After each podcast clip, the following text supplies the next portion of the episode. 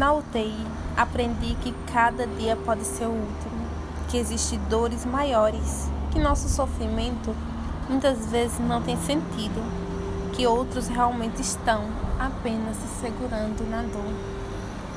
Chego, cumprimento, emparamento, pego a prescrição, leio o nome do paciente e chego em seu leito.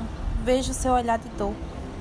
São várias medicações sendo infundidas, são PCR, bactérias, cansaços, lágrimas, às vezes também minhas. E assim passa as 12 horas, onde eles partem e só fica a dor. Não a mesma deles, mas de coração.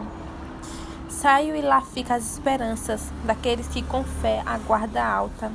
A torcida é grande, as orações diárias é além de um trabalho, uma dádiva se doar. E mesmo com as adversidades, a gratidão está no sorriso.